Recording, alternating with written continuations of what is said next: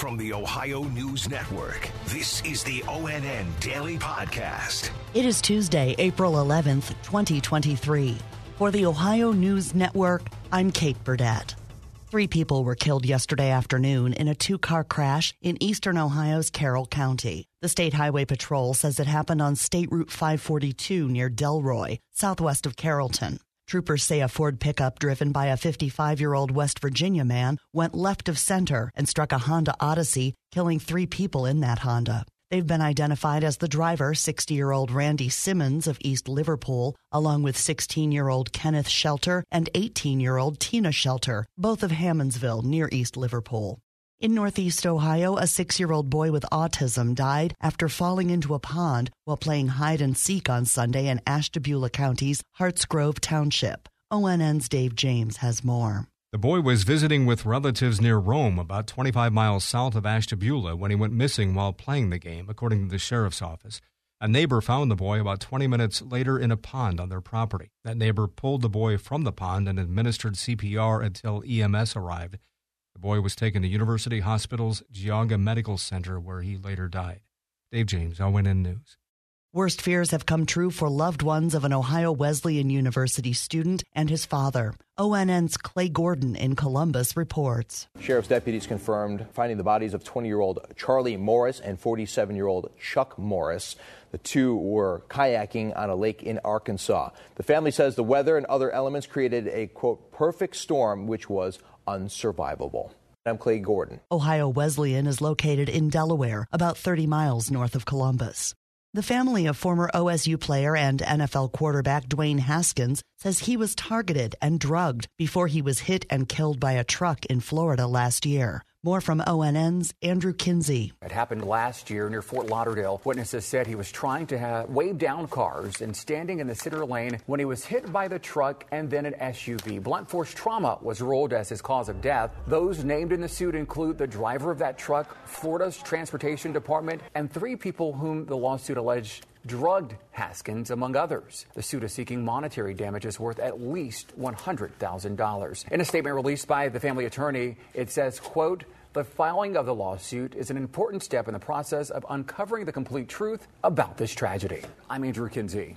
The student who notified staff that they found a bullet at Northeast Ohio's West Geauga High School and helped to thwart a planned school shooting will receive a national award. ONN's Carmen Blackwell reports. The student told the school's resource officer when he found a bullet in the boys' bathroom, which allowed staff to look through surveillance footage there before identifying 18 year old Brandon Morissette, who had multiple guns on him. Now, Morissette was charged with attempted aggravated murder, inducing panic, and illegal possession of a deadly weapon in a school zone. The student will get the National Hero Award from the Uvalde Foundation for Kids. In Cleveland, Carmen Blackwell. In East Palestine, a truck carrying toxic soil from the site of the train derailment in February crashed last night, causing minor injuries to the driver. ONN's Russ Mitchell in Cleveland has the story. A truck hauling away toxic soil from East Palestine crashed, spilling about 20,000 pounds of contaminated dirt onto State Route 165 in East Palestine. That semi truck went off the road and flipped on its side. The Ohio EPA says there is no threat to public health. I'm Russ Mitchell. In Northwest Ohio, operations for St. Luke's Hospital in Maumee continue to wind down as another healthcare system takes over its services. More from ONN's Kaylee Marintet in Toledo. Another McLaren St. Luke's program will soon be operated by Mercy Health. Mercy is taking over the family medicine residency program. Mercy Health says staff and structure will remain the same, so patients can expect to still see their same family doctor. If the takeover is approved, it'll happen June 1st. So far, more than 400 St. Luke's employees have signed committed letters to join Mercy Health. In Toledo, Kaylee Marintet. Starting Friday, several hospitals in Columbus are dropping their mask mandates. Ohio State's Wexner Medical Center, Ohio Health, and Mount Carmel are all making masks optional. This applies to anyone who is not showing symptoms of respiratory illness. Masks will still be provided for anyone who wants one. There are plans to build a large solar farm about 25 miles west of Columbus in Madison County. ONN's Tracy Townsend has more. There's going to be a hearing this evening for the Oak Run Solar Project. It is owned by Microsoft co founder Bill Gates. We learned this morning the state agency that oversees new sources of power generation in our state will allow testimony about the proposal. If it's approved, the solar farm could generate up to 800 megawatts of clean electricity. That's enough to power more than 150,000 homes a year. I'm Tracy Townsend.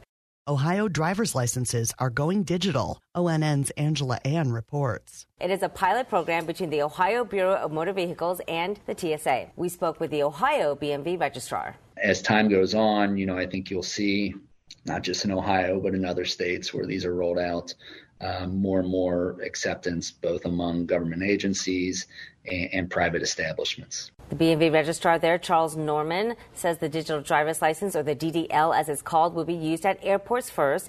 It is a supplement to your license or your ID, not a replacement. I'm Angela An. And fans of the Cleveland Browns are getting a chance to vacation with some legends. ONN's Lena Lai in Cleveland explains. The team has announced the first ever Browns fans cruise will launch in March 2024. A dozen Browns legends and alumni already booked for the five night voyage. Throughout the week, fans, alumni, and team staff will enjoy fun activities like beach parties, competitions, and dinners together. The cruise will leave the port of Miami on March 11th. We'll visit Nassau, the Bahamas, and Jamaica before returning on March 16th. I'm Lena Lai. Special thanks to our affiliates WTOL TV in Toledo, WBNS TV in Columbus, and WKYC TV in Cleveland for their contributions to today's podcast. I'm Kate Burdett on the Ohio News Network. This has been the ONN Daily Podcast, a production of Radio Ohio Incorporated on the Ohio News Network.